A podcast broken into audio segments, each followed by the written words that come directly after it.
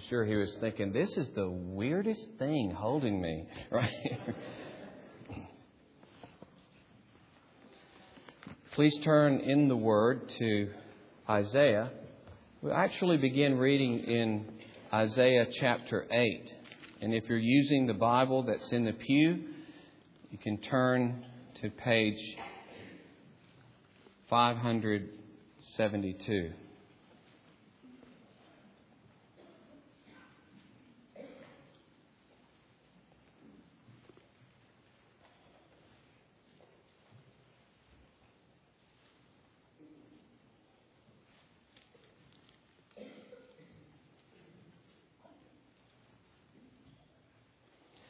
We'll begin reading with verse 11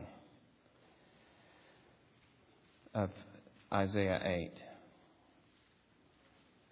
For the Lord spoke thus to me with his strong hand upon me and warned me not to walk in the way of this people, saying, Do not call conspiracy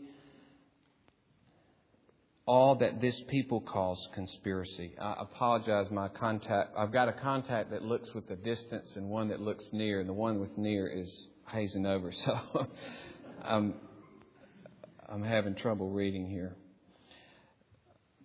Now, when he says don't call conspiracy, it's the idea of people uh, being so fearful and suspicious of that which they don't know and being undermined by it instead of trusting in God.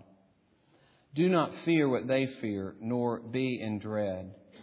But the Lord of hosts, him you shall regard as holy.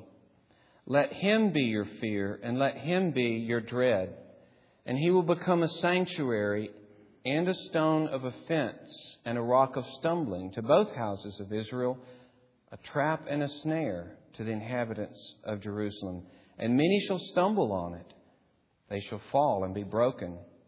They shall be snared and taken. Bind up the testimony, seal the teaching among my disciples. I will wait for the Lord, who is hiding his face from the house of Jacob, and I will hope in him. Behold, I and the children whom the Lord has given me are signs and portents in Israel from the Lord of hosts who dwells on Mount Zion. And when they say to you, Inquire of the mediums and the necromancers who chirp and mutter, should not a people inquire of their God? Should they inquire of the dead on behalf of the living? To the teaching and to the testimony. If they will not speak according to this word, it is because they have no dawn. They will pass through the land, greatly distressed and hungry. And when they are hungry, they will be enraged and will speak contemptuously against their king and their God and turn their faces upward. And they will look to the earth. But behold, distress and darkness, the gloom of anguish and they will be thrust into thick darkness. Now let us stand for the reading of this remaining portion. Let us stand. But there will be no gloom for her who was in anguish. In the former time, he brought into contempt the land of Zebulun and the land of Naphtali. But in the latter time, he has made glorious the way of the sea, the land beyond the Jordan, Galilee of the nations. The people who walked in darkness have seen a great light. Those who dwelt in a land of deep darkness, on them has light shined. You have multiplied the nation. You have increased its joy.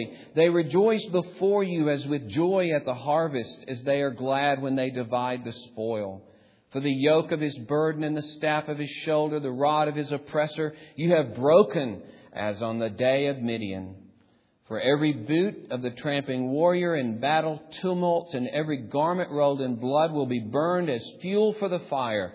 For to us a child is born, to us a son is given, and the government shall be upon his shoulder, and his name shall be called Wonderful Counselor, Mighty God, Everlasting Father, Prince of Peace. Of the increase of his government and of peace there will be no end on the throne of David and over his kingdom to establish it and to uphold it with justice and with righteousness from this time forth and forevermore. The zeal of the Lord of hosts will do this. The reading of God's word. Let us pray. Lord, open up your word to our understanding. our lives to your word, that we may believe you afresh and conform our ways to the Lord Jesus Christ. O oh Lord, lead us to worship him anew. For it is in his name we pray. Amen. Please be seated.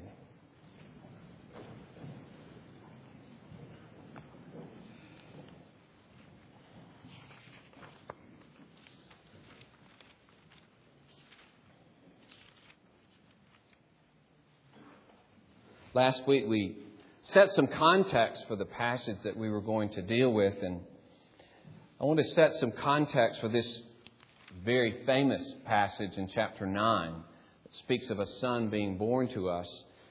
And it's found in this chapter right before as the Lord lays out two amazing responses to himself. And I want to read a quote to you from the great commentary by John Oswalt on Isaiah. And he says this to begin verses 14 and 15 of chapter 8. The attitude we take toward God will determine what aspect of Him we will experience. I want you to think about that the attitude that we have toward God will determine what aspect of God we will experience. You have this in verse 14, the amazing statement. There, and just the two words are right back to back. He will become a sanctuary and a stone of offense. To one person, because of what they're bringing to the table, he becomes a sanctuary. To another person, in their response, their attitude toward him, he's a stone of offense. This same God. One experiences him as a sanctuary. One experiences him as a stumbling block, a place of destruction. This one God. Now, sanctuary, we can think of several things. This means intimacy, doesn't it? To know Him and delight in Him. We got a card recently from uh, friends of ours who, and, and, the Christmas card was from the Colorado Rockies. You know, here we are in the Colorado Rockies, and you're not. No, but. But they had gone to the Colorado Rockies and their four children, about 20 to 27, right in there, and there they all were, right there in the Rockies. Well, you might go to the Rockies and say, We're going up there, we're not gathering facts in the Rockies, but we are going to learn. We're going to see. We're going to know things we didn't know. But the knowing is to experience and delight in it as well, isn't it? You see things, and as you see them, you become in awe over them. You embrace them, so to speak. You delight and enjoy. You're transfixed by them. And that's the kind of knowing in the sanctuary, an intimacy with God, so that our heart goes out to Him. We admire Him. We wonder at Him. We want to imitate Him. We want to give ourselves to Him. That's the kind of knowing in the sanctuary. The sanctuary also means safety and protection, refuge. We find forgiveness. We find rescue from judgment and condemnation. We find as well a place where we, of all things, we sinners and rebels, are honored in Christ. Can't imagine. How could it be? We're given a kingdom in Christ. We who deserve punishment. We're given a position alongside of Christ. How can He share His goods with us like this? But He does. What a place of refuge and safety and protection for us forever. In this place of safety, in this place, He's dedicated Himself for our good, that everything in our lives will work to the good purpose that He has for us. And this is a, this sanctuary is a place of strength where we find resource, we find help. The sovereign one will so work in our lives so as to make us instruments of good in this world sustaining us in the midst of difficulty and tragedy so that we are able to love even when the worst things happen to us. So, here's the sanctuary. intimacy, safety, strength. And yet another person responds in stumbling. Let me read further what Oswalt says on these verses. Those who will not make a place for Him, that is, those who will not make a place for God. I can read the rest of it. Those who will not make a place for Him will keep colliding with Him and tripping over Him. For He is there whether they acknowledge Him or not. Because He is a fact of which their hypothesis, that is the hypothesis that I can and will live life apart from Him. Okay, that's what he means by hypothesis. He is a fact of which their hypothesis does not take account. Their experiment will keep failing and he will be the cause of it, not because of some vindictive streak in him, but simply because he is, and they're trying to live as if he were not. You get what Oswalt's saying is that you cannot ignore this God or you will stumble over him. You cannot play like life is without God or you will run headlong into God. And look at the contrast. Either you enter into this rich, glorious place of sanctuary where there's intimacy and safety and, and, and strength. Or in rejecting Him, you will stumble upon Him and be bruised and broken and finally destroyed by Him. This one who offered Himself to you as a sanctuary. And then He becomes a stumbling block.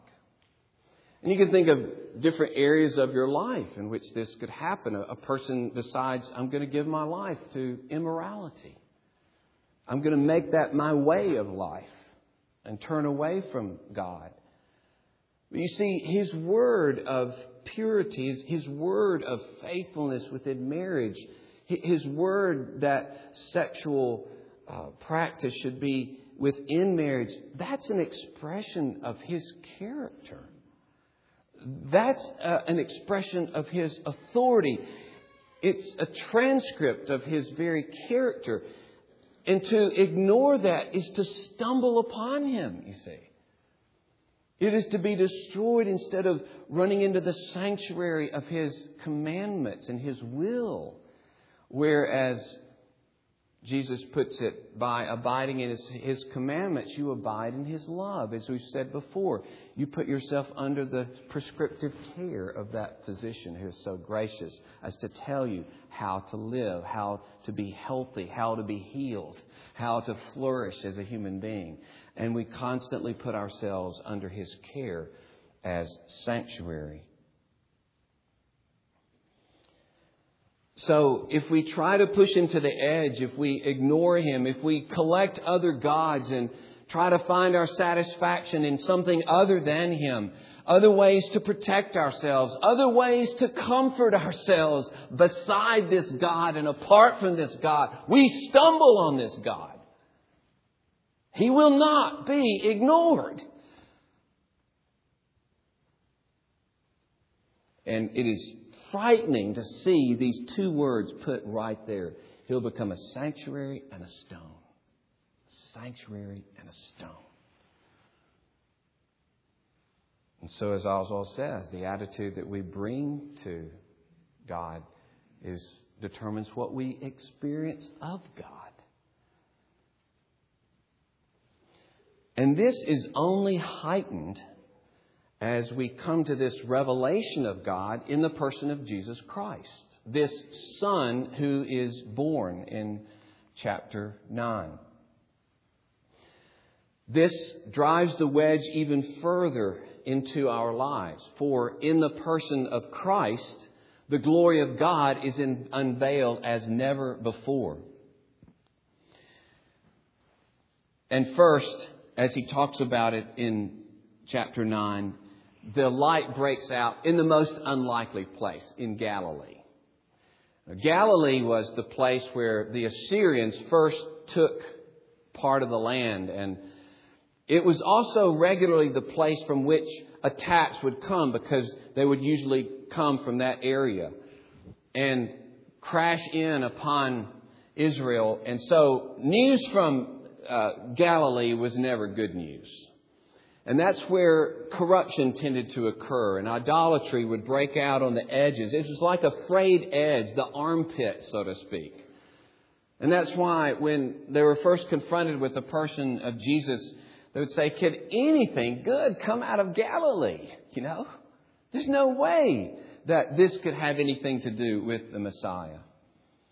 But isn't it glorious that from the place of darkness, and in this time, the place of Assyrian encroachment, the place of danger, the place of destruction and darkness, that's where he wants the light to break out. That's where the light is going to come out of that land. And there is at least a, a parallel for us, isn't there? That the Lord delights in bringing out of the darkest things in our lives, uh, the weakest things in our life, our failures, our brokenness, our pain and corruption, our enslavements and helplessness and despair. Paul, you know, expressed this in 2 Corinthians that he had this thorn in the flesh. And in that weakness, the Lord says, my strength will be made known. So we get to bring to Him the worst parts of our lives, and He delights to somehow, an amazing grace and strength, to take those worst parts of our life and somehow bring glory to His name. They're, they're not reasons for despair ultimately. They're, they're reasons to say, boy, I've got the worst thing this physician ever this, this particular physician has ever seen, and now he's going to show his glory by even healing that. And it will be an honor to his name forever because of what he does. There's the pattern of the revelation of this one who is coming out of Galilee. That, uh, that's underscored also in verse 4 when he says that you will break the burden and the staff and the rod as you did at the day of Midian. Because you remember that was when, uh, with Gideon, he had 32,000 and God reduces them to 10,000 and reduces them to 300. And then with 300, he routs this innumerable army of Midianites. Again, to underscore in our weakness and brokenness and helplessness, then the strength of the Lord is made known. And of course, what a sanctuary that is for us. A sanctuary that welcomes us in, in the utter inability and enslavement and sin that we find ourselves. Now, the backdrop here to chapter 9 is also found in chapter 7, where we read of a child that's going to be born to a young maiden. It's not specifically, it could be more specific in the Old Testament to say she was a virgin but every other indication of this word in the Old Testament was an unmarried maiden. And as several commentators have pointed out, it allowed there to be a reference for that day and yet hold hope for a final glorious reference as Mary was the, the real virgin that gave birth to this child. But the important thing is that three times in chapter 7 he's called Emmanuel, with us God, God with us. And here we see the, the divinity of this Son who is born. In verse 6, this child is born, this Son is given, and already there is the intimacy of this one who's coming to us, this identity of the one who is coming to us. That though he is wonderful counselor, mighty God, everlasting Father, Prince of Peace, Though he has a throne and a kingdom that will never end, and this goes off the chart of any human possibility,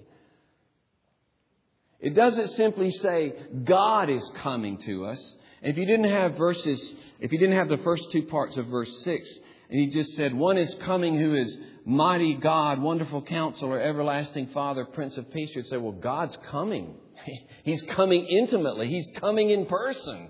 He's coming to manifest himself. But it begins, as there's this description, a child, a son. And so the face of vulnerability, of transparency, of identity, one who is like us, and yet one who can be called mighty God. And so in John 1, we read of the Word who made the worlds, created all things. And in verse 14 of that chapter, the Word became flesh and we beheld His glory, glory as of the only begotten from the Father so that in a, a, way unprecedented, unimagined, God reveals himself, shows himself, comes to us intimately in the Lord Jesus Christ. This Son, who is at, at once the wonderful counselor, a wonder of a counselor, literally. This El Gibbor, the mighty God, the Father who is not just temporary, but a father who is everlasting, and a father who does not impose a tyranny as some supposed fathers and rulers do, but a father who actually lays down his life for those that he comes to rule over and serve. And a prince who brings shalom. Uh, in the Hebrew, it's beautiful. Sar Shalom, the Prince of Peace.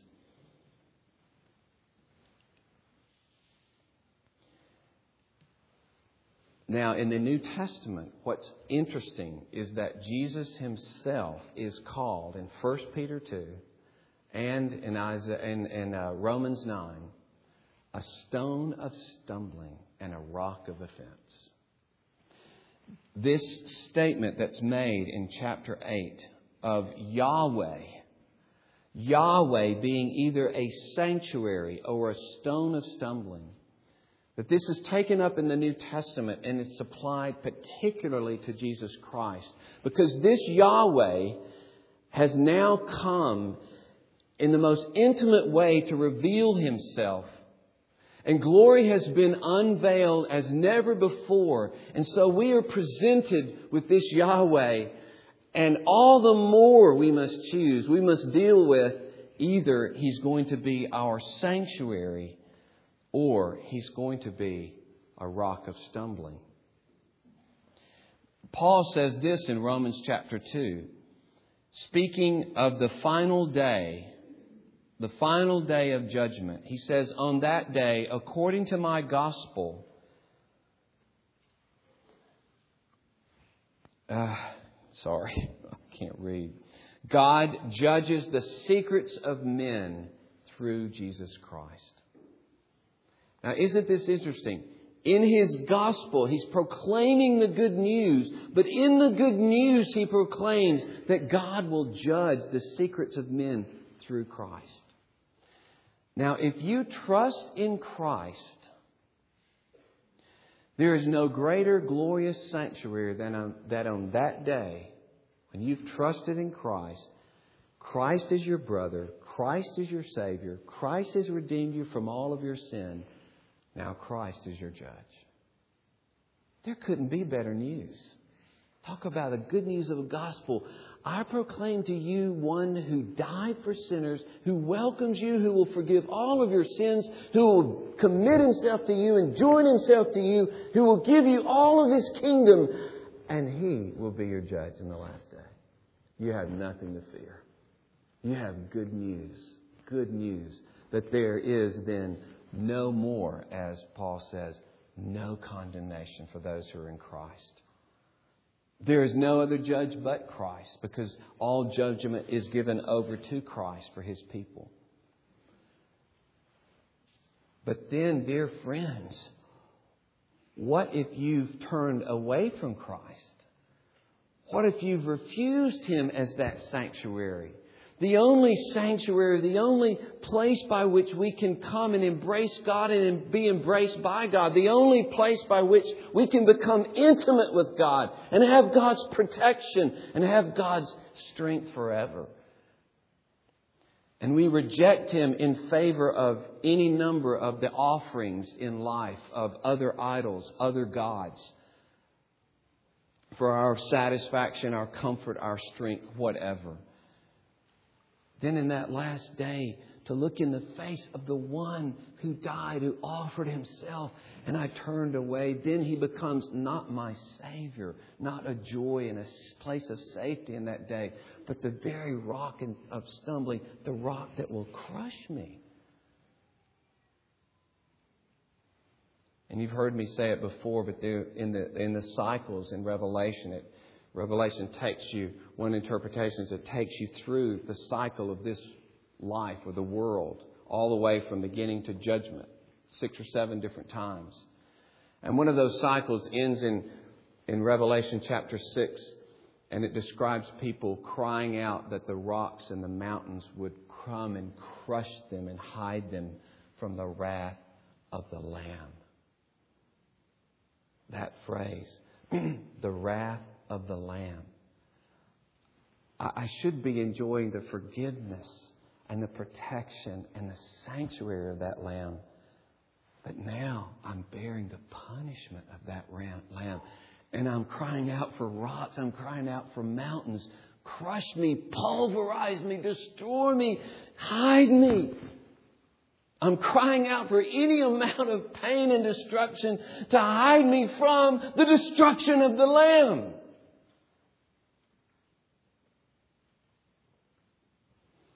Attitude that you bring to Christ determines what you will experience of God.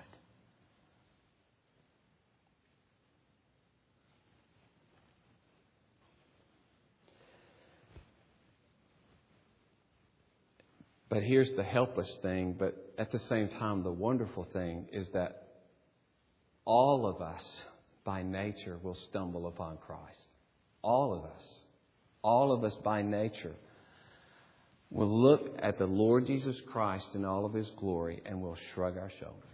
Oh, we may say, I think it's a great story. We may be moved. We may, all kind of things, response. We may think it's neat to be with certain groups of people and sing hymns and be a part of some kind of ministry, etc. But unless God works in our hearts, in a powerful way described by Paul in 2 Corinthians 4, where he says he has to shine in our hearts so that we would see the glory of Christ. He said, just like in creation, where he said, Let there be light. Do you realize God has to say to each one of us, to Darwin, Let there be light in his darkness. Let him see Christ. Let him really see Christ. Let him embrace Christ. Let him love Christ. Let him trust Christ. Let him give his life up to Christ and adore Christ. Let him begin to be like Christ. That's how lost we are. Here's the encouragement, though, the final phrase of this chapter 9 passage we read, the zeal of the Lord of hosts will do this. He's called the Lord of hosts Yahweh of Sabaoth. Yahweh Sabaoth of, of, of hosts. This means that this indicates the great power, the unlimited influence that he has.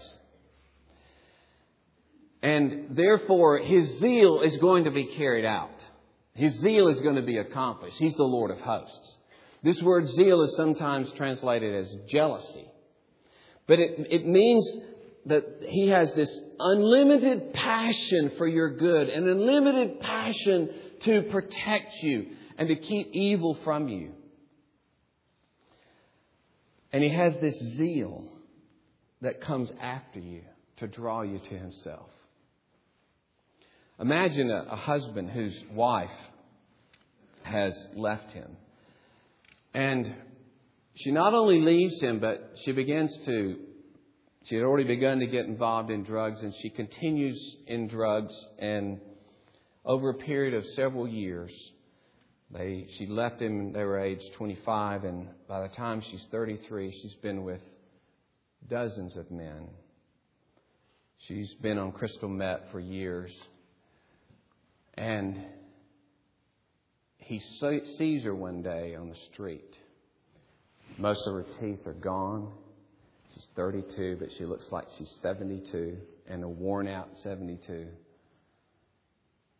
She looks horrible. She's emaciated. She smells. But he sees her. This woman that left him, this woman that has destroyed her life. And there's nothing about her that's attractive, and everything about her is offensive. And in his heart, he has a passion for her, a love for her, a devotion for her.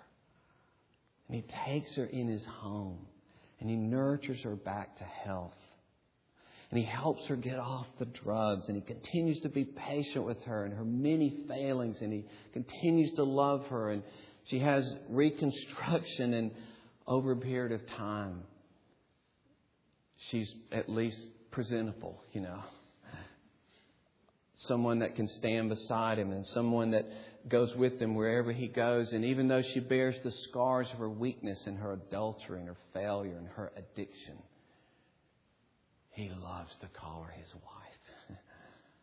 and everything that he has becomes hers. And he honors her and treasures her wherever he goes. See, that's the zeal the Lord has. And it doesn't matter where you've been or what you are, that's not the issue. Has a zeal to do you good. He has a zeal to rescue you. He has a zeal that you might experience Him as your sanctuary and that you not stumble over Him and be broken by Him. And that's why, in the words of Paul, he says, It's as though God were urging you through us. He says, We beg you be reconciled to God. How can God do that? How can God, the Almighty God that made us, to whom we owe everything, how can He come and urge us in this way? The zeal of the Lord gives this Son. The zeal of the Lord brought about the birth of Jesus Christ. The zeal of the Lord is seen in the bleeding body of Christ on the cross. The zeal of the Lord is seen in the resurrection of Christ. And the zeal of the Lord is seen, to each one of you who've heard the gospel. It's no accident that you have heard the gospel, billions have not. I urge you, don't stand in judgment one day and be one of the ones that heard of Jesus Christ and you turned away from him. Oh, I urge you. A God of this passion and this love, can you not put your life in his hands? Let us pray. Oh Lord, gracious, gracious King, in your humility and your love, in your zeal for our salvation, you came after us, though we all were addicted to our idols, addicted to our other passions, sleeping with everything else but our husband, our true husband who made us and formed us. Oh Lord, thank you that there is nothing that we have to hide from you. We don't have to make excuses. We don't have to drum up some kind of righteousness, some kind of merit. We come to you empty handed, exposed.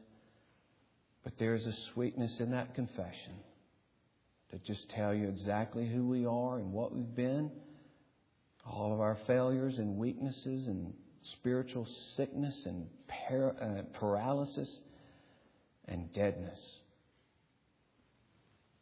And you will be our sanctuary. You will heal us. You will protect us. You will forgive us. You will even give us your kingdom. Oh Lord, thank you. In the words of Paul, he who became, he who was rich became poor so that we who were poor might become rich in him. Oh, we praise you, Lord Jesus. We praise you. And if there are any here who have in their blindness, even as we did in our blindness, refused you and not seen your glory and not seen you worthy of giving their lives away. Oh, may they do so even now. May they trust you. May right now they begin to find you as their sanctuary. Oh, may none here stumble upon you, be broken by you when you offer yourself so freely. We ask this in the name of Jesus. Amen.